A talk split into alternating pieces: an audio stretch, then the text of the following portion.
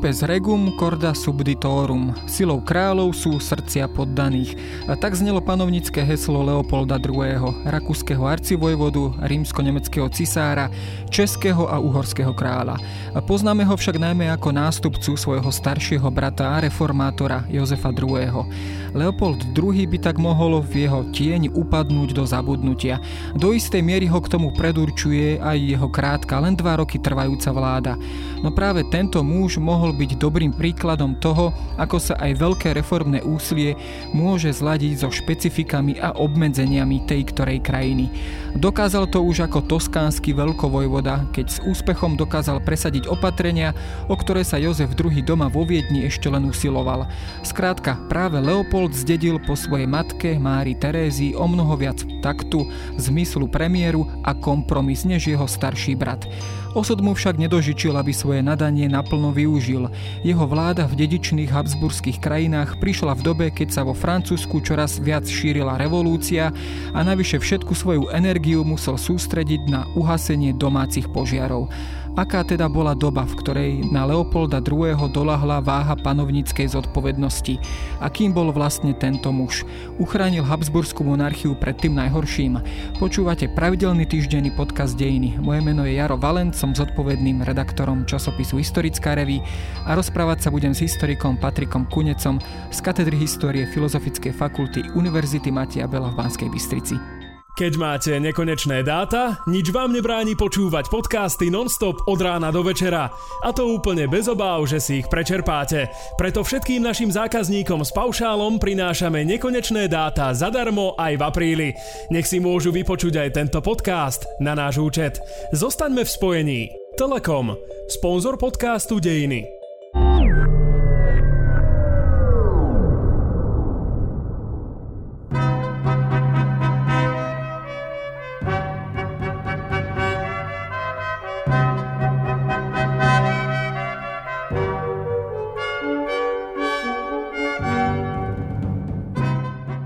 Predchádzajúcom podcaste sme hovorili o Jozefovi II. v istých stereotypoch. Začnem samozrejme pri Leopoldovi II. O ňom sa teda hovorí predovšetkým v súvislosti s jeho starším bratom a hovorí sa o Leopoldovi ako o tom umiernenejšom, ako o tom e, mužovi, ktorý bol prístupnejší na kompromisy a dokázal rozumieť miestnym špecifikám.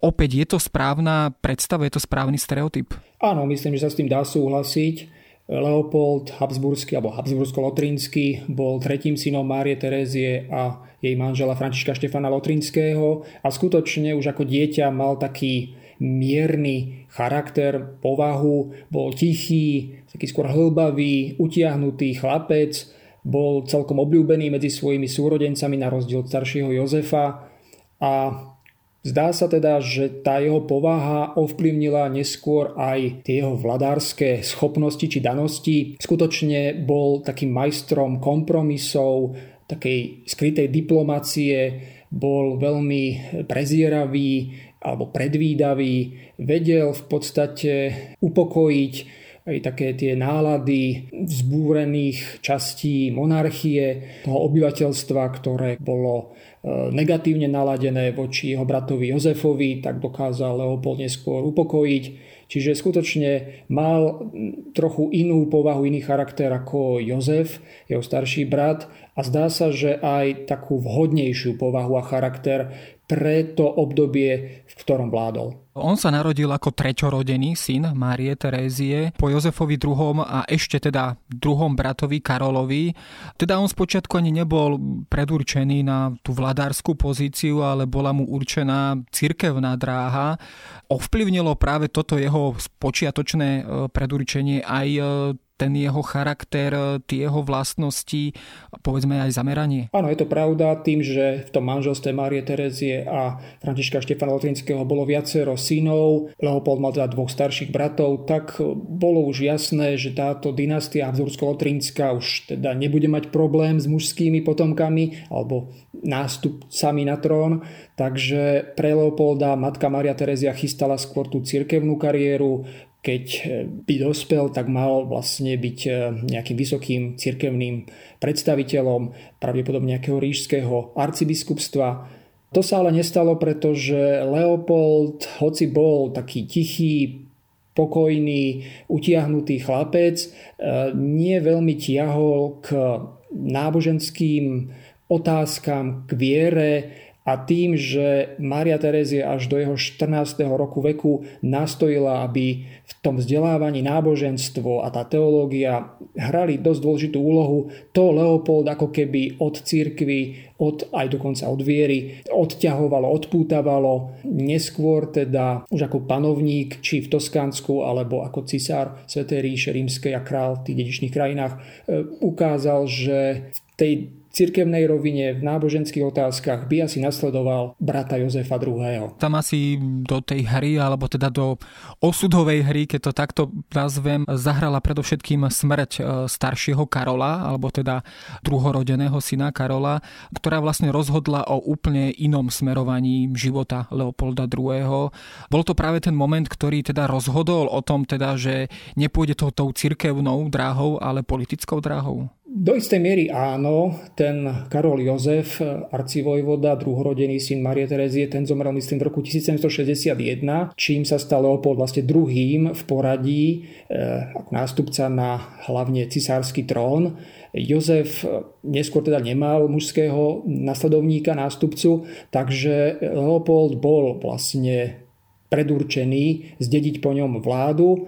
On ale ešte predtým v roku 1765 zase takou zhodou okolností, také nešťastnej náhody, v podstate získal vládu ako veľmi mladý muž v jednej z krajín, kde vlastne vládol jeho otec František Štefán Lotrinský a to bolo Toskánske veľkovojvodstvo.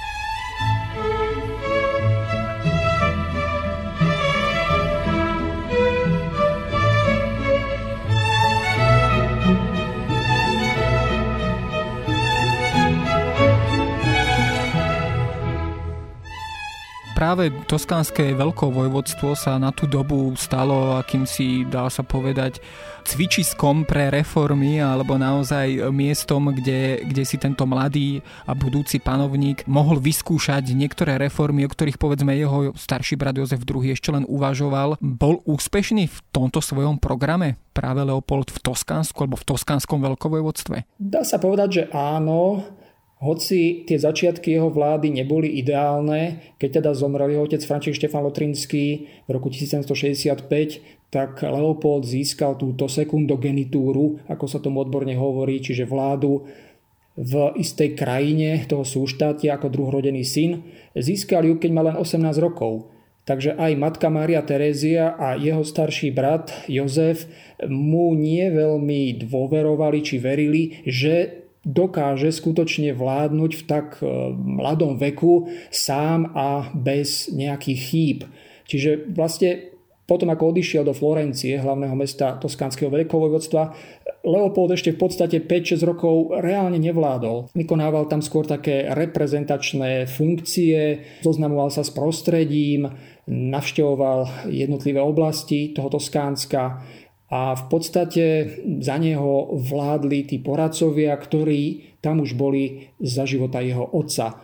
On sa až v roku 1770 rozhodol, že pevnejšie uchopí vládu v Toskánsku do svojich rúk, ale na to potreboval súhlas aj matky, aj staršieho brata Jozefa, ktorý už bol teda niekoľko rokov cisárom. Išiel teda do Viedne, tam mal pravdepodobne zdlhavé porady so svojou matkou a bratom a tým mu teda v tom roku 1770 skutočne dali to požehnanie, aby vládol v tom Toskánsku samostatne. Keď sa pozrieme na tie jeho opatrenia, reformy v Toskánskom veľkovojvodstve, bol to taký pilotný program, ktorý bol neskôr realizovaný aj v samotnej monarchii Jozefom II. Boli to veci, ktorými sa nechal inšpirovať, povedzme Jozef II? Áno, myslím, že si to vystihol tým spojením, že to bolo také cvičné pole, na ktorom sa Leopold alebo teda prestejšie Peter Leopold, ako bol titulovaný v Toskánsku, naučil v podstate vládnuť, naučil sa, čo zo sebou tá vláda, síce v menšej krajine, ako je Veľká ríša Habsburská, čo zo sebou obnáša. To Toskánsko je aj dnes takým menším regiónom. V tom čase, keď tam Peter Leopold vládol, tak malo zhruba milión obyvateľov, ale bola to oblasť dosť zaostalá. Napriek tomu, že je to tá oblasť úrodná s bohatým kultúrnym dedičstvom, veď do Toskanska, spomeňme si, patria tie významné renesančné mesta ako okrem Florencie Arezzo, Pisa, Siena, Napriek tomu v tom 18. storočí bolo Toskánsko, dá sa povedať, v úpadku. Leopold si toho bol vedomý a vlastne keď získal tú možnosť vládnuť už samostatne, tak naozaj rozbehol taký veľmi dôležitý plán postupných reforiem. Ak ich môžem aspoň stručne spomenúť, išlo o reformu daní, daňového zaťaženia. Tie dane boli e, rovnomernejšie uložené jednotlivým vrstvám spoločnosti. Rozhodol sa zrušiť pravidelnú armádu, ktorá bola nahradená jednotkami milície. Boli e, zväčšené práva miest. Rozhodol sa tiež e, vysušiť krajinu, ktorá mala veľa močiarov. Budovali sa teda odvodňovacie kanály. Neskôr zriadil niekoľko nemocníc, hospíce, zriadil dokonca múzeum múzeum, prírodovedné múzeum, kde boli vystavené pre širokú verejnosť, teda voľne minerály, ale aj anatomické preparáty, takže tam chodili sa vlastne vzdelávať aj lekári, e, mineralógovia, inžinieri. Takže skutočne tých čiastkových reforiem bolo veľmi mnoho a dokonca v literatúre možno sa dočítať, že uvažoval Peter Leopold aj o spísaní a uvedení do praxe, budúcom uvedení do praxe, akejsi ústavy, konštitúcie, ktorá mala obyvateľom Toskánska garantovať také základné ľudské a aj isté politické práva. Uvádza sa v literatúre, že vlastne tá ústava mala založiť aj akýsi zastupiteľský orgán, snem alebo parlament, kde mali byť teda poslaní voľbami zástupcovia jednotlivých e, miest Toskánska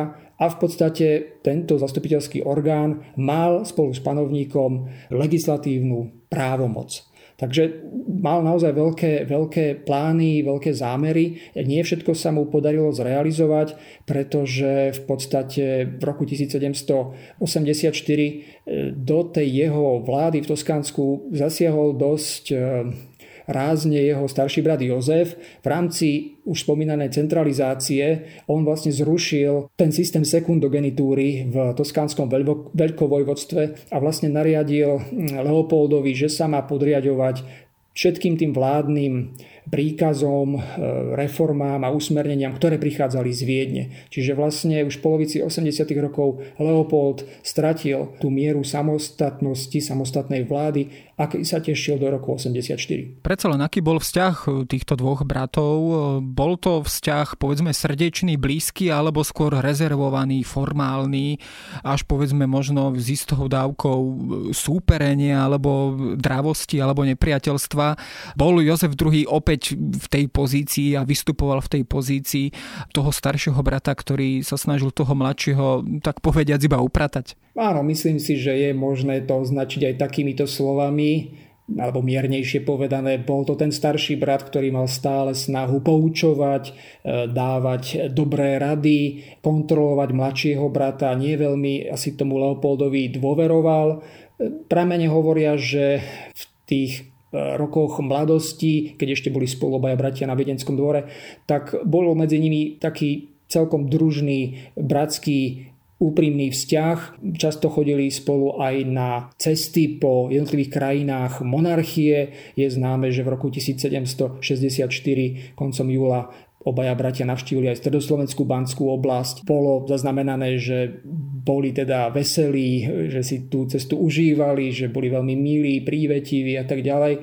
Ale ten vzťah sa neskôr pokazil tým, že sa tí bratia aj geograficky vzdialili a tým, že Jozef mal stále tú snahu toho brata kontrolovať, poučovať, a neskôr mu vlastne zobral tú vládu nad e, toskánskym veľkovojvodstvom. Ten vzťah sa určite pokazil a svedčia o tom aj Leopoldové denníkové zápisy, pretože Leopold si od mladosti viedol početné denníky, kontinuálne si písal denné záznamy, tie sa zachovali a v mnohých vlastne vyjadruje veľmi negatívnu mienku o osobe svojho brata Jozefa alebo o metódach, akými vládne v monarchii. Predsa len ale neinšpiroval sa Jozef II nejaký, nejakými nápadmi, opatreniami a reformy svojho mladšieho brata.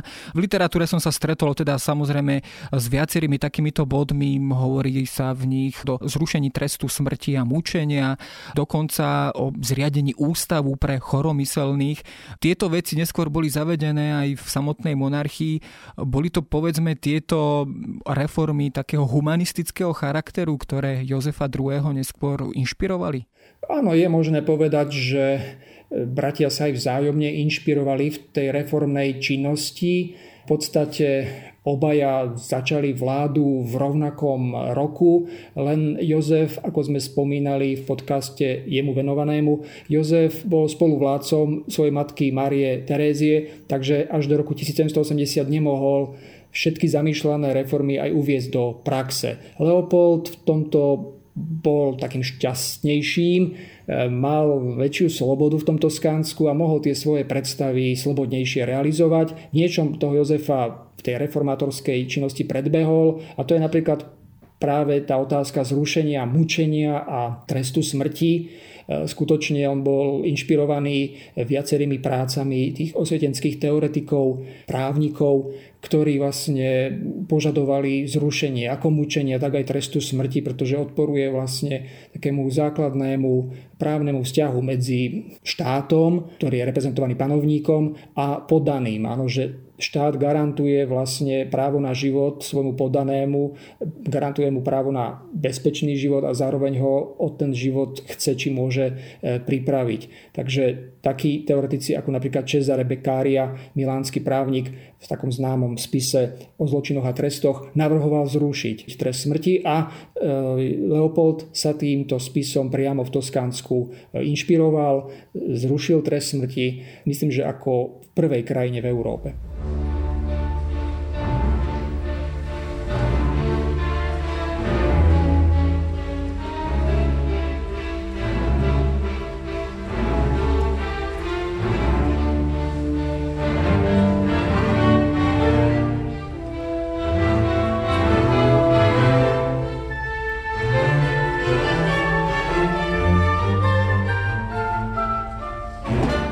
Týchto všetkých udalostí zasiahla predovšetkým smrť Jozefa II. v roku 1790.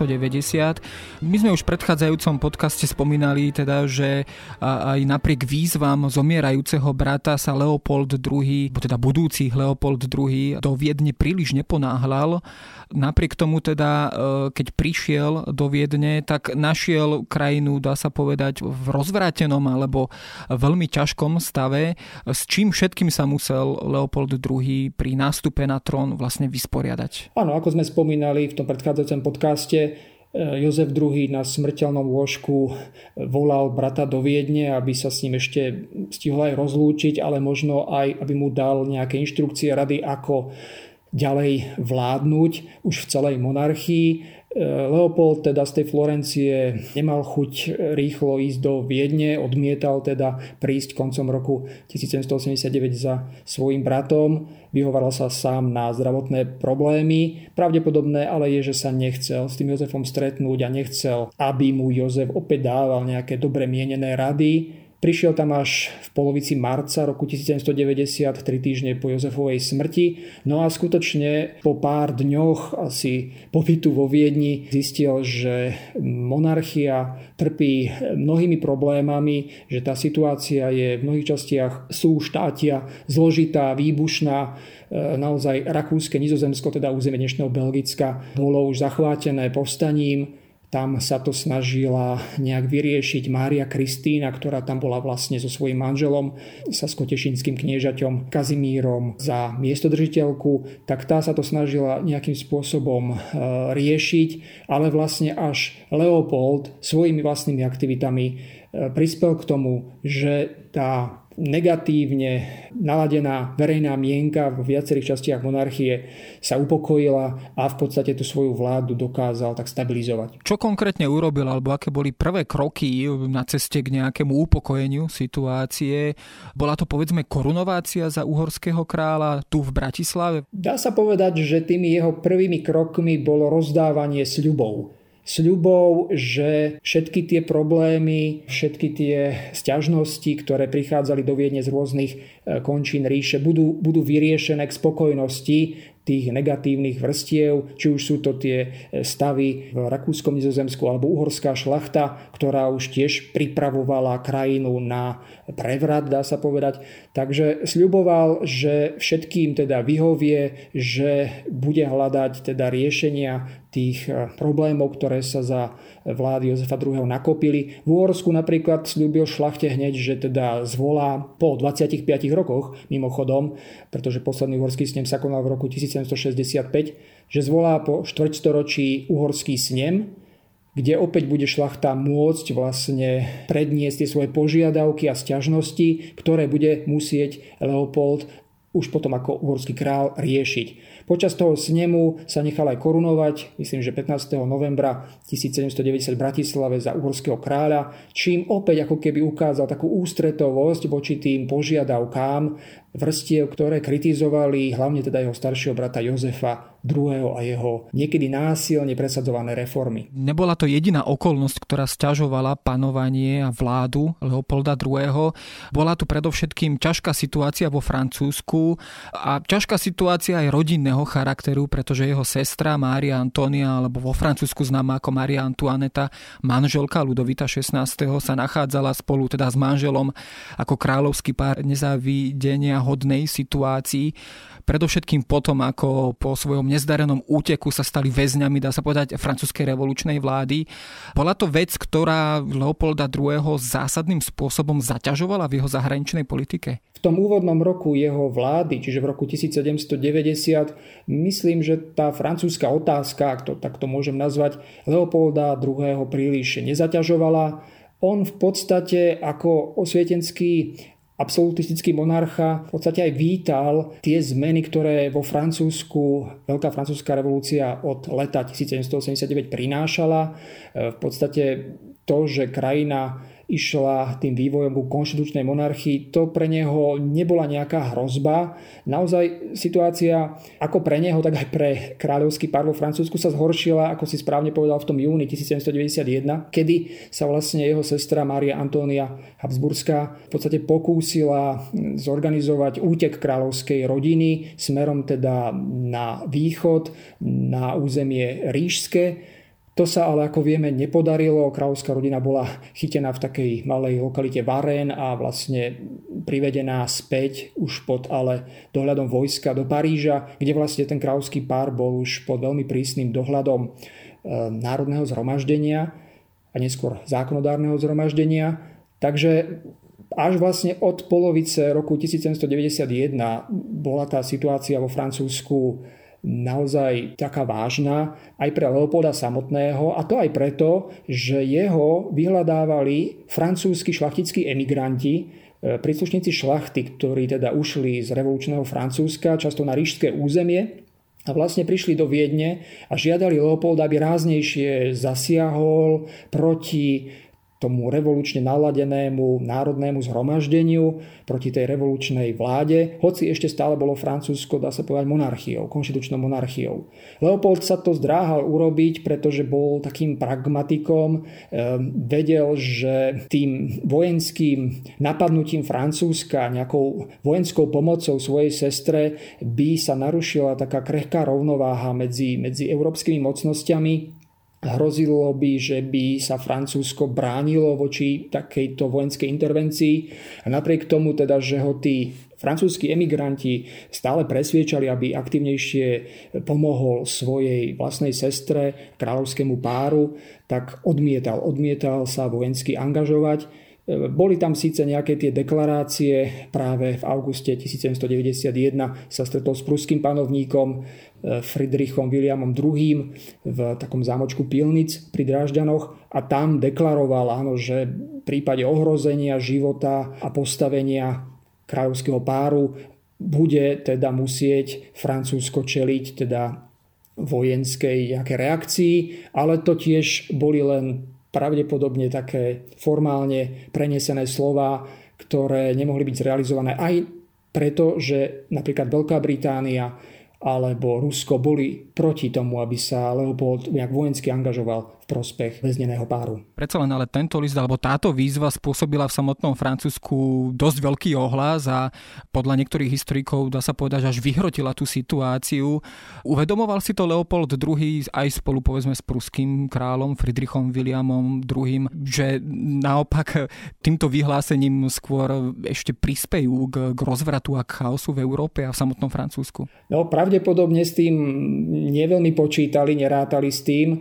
On vlastne túto pilnickú deklaráciu, ako je nazývaná, vyhlásil s tým cieľom, aby uspokojil aspoň takouto formou tých francúzskych emigrantov, aby mali aspoň takú víziu či prísľub, že áno, neskôr rímsko-nemecký cisár spolu s pruským kráľom prídu tej väznenej kráľovskej rodiny na pomoc. Naozaj tá vláda vo Francúzsku, vláda už zákonodárneho zhromaždenia, od jesene 1791 už bola inak naladená, tak radikálnejšie naladená aj voči takýmto deklaráciám a naozaj na jar v roku 1792 hrozilo, že tá vojna reálne vypukne, lebo si už žiadala časť teda tých poslancov zákonodárneho zhromaždenia a hlavne veľká časť verejnosti. Naozaj tieto deklarácie a nielen tá Pilnická, ale aj ďalšie z rížských území vzbudili nevôľu Francúzov a tí sa teda masívne aj hlásili vlastne do tej národnej armády, ktorá bola pripravená brániť výdobytky revolúcie. No, sestra Mária Antuaneta, teda sestra Leopolda II., nakoniec aj spolu so svojím manželom skončili na popravisku v roku 1793. Toho sa už ale Leopold II nedožil, keďže zomrel 1. marca 1792. Teda naozaj naozaj po veľmi krátkej dobe a po rýchlej chorobe vo veku len 45 rokov vieme možno čokoľvek o príčinách takéhoto rýchleho, náhleho úmrtia? Sú za tým nejaké konkrétne zistenia alebo jednoducho nešťastná náhoda alebo jednoducho nešťastná udalosť? No táto otázka nie je, myslím, celkom jednoznačne vyriešená či zodpovedaná. Stretol som sa v literatúre s tým, že v dobovej tlači bolo vlastne vyhlásené, že cisár Leopold II zomrel náhle na reumatickú horúčku, ale pravdepodobnejšie je, že zomrel jednak od prílišného pracovného tempa, ktoré privolalo pravdepodobne zápal podhrudnice a na ten teda veľmi rýchlo a nečakane cisár skonal. V tom čase, keď zomrel, tak sa šírili aj také informácie, že bol niekým otrávený, ale nebolo možné určiť jednoznačne vyníka a v podstate táto správa bola len takým hoaxom v modernom termíne, ktorý teda nebol potvrdený naozaj to, že zomrel ten Leopold taký mladý, vlastne len krátko po nástupe na trón, dosť šokovalo hlavne tých ľudí, tých jeho podaných, ktorí s ním teda spájali pokračovanie Jozefových reforiem. Áno. Leopold totiž to mal v kruhoch intelektuálov, osvietenských intelektuálov veľmi dobré, pozitívne renomé a v podstate do neho vkladali veľké nádeje či očakávania. To sa ukázalo napríklad pri jeho pobyte v Prahe na jeseň 1791, keď bol teda korunovaný za českého kráľa a kedy ho vlastne českí intelektuáli, príslušníci vlastne tej generácie národných buditeľov žiadali o podporu pri presadení a ochrane českej kultúry, českého jazyka. Takže naozaj to, že tak rýchlo sa ten Leopold II pominul, tak rýchlo zomrel, negatívne zasiahlo najmä tých ľudí, ktorí mali sympatie voči nemu, ktorí vlastne rátali s tým, že bude pokračovať v tých reformách Jozefa II.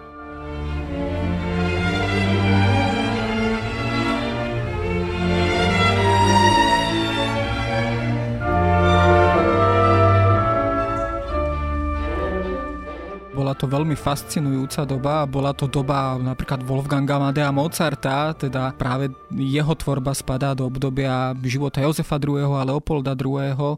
O tom by sa dalo samozrejme rozprávať samostatne, ale je to také príznačné, že aj povedzme so smrťou Leopolda II. ešte o rok predtým ho predbehol takisto veľmi mladý Mozart. Po tomto panovníkovi zostal len tento šok a toto prekvapenie a určite aj lútosť, že sa všetky tieto veci nedokázali nedokázali dotiahnuť do konca.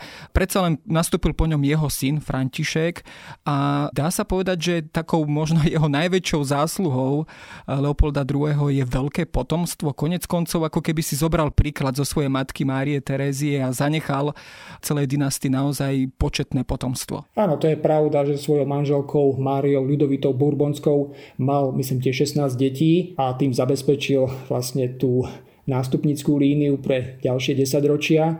Ale ja by som povedal, že jeho takým dedičstvom pre viaceré oblasti tej rozsiahlej Habsburskej ríše bolo hlavne to upokojenie, upokojenie pomerov, uhasenie tých hroziacich požiarov, najmä v Rakúskom, Nizozemsku a v Uhorsku, pretože naozaj na začiatku toho roku 1790 hrozilo, že sa niektoré časti ríše dostanú spod kontroly Viedne alebo tej vlády vo Viedni, že sa možno osamostatnia a pôjdu vlastnou cestou. Takže jeho prínosom, jeho dedičstvom je najmä to, že sa tá situácia v ríši e, upokojila, že niektoré tie Jozefové reformy ostali v platnosti, najmä teda zrušenie nevoľníctva, tolerančný patent a aj to teda, že prenechal stabilizovanú krajinu svojmu prvorodenému synovi Františkovi II. To už je e, námed na ďalšiu debatu o vývoji e, Habsburskej monarchie počas nasledujúceho panovníka Františka.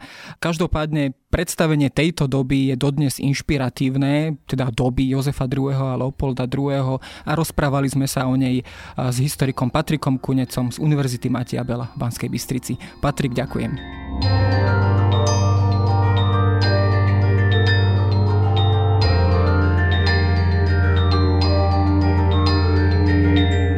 Je na dnes všetko. Počúvali ste Dejiny, týždenný podcast denníka SME a historickej reví. Podcast Dejiny vychádza každý týždeň v nedelu. Prihláste sa na jeho odoberanie vo svojej podcastovej mobilnej aplikácii na platformách Google Podcasty, Apple Podcasty alebo v službe Spotify.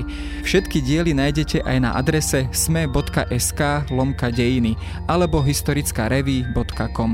Ak sa vám podcast páči, môžete ho ohodnotiť. Ak nám chcete poslať pripomienku, môžete sa pridať do podcastového klubu denníka SME na Facebooku alebo mi poslať mail na adresu jaroslav.valent.sahy.sk Ja som Jaroslav Valent a na výrobe tohto podcastu sa podielala aj Jana Maťková.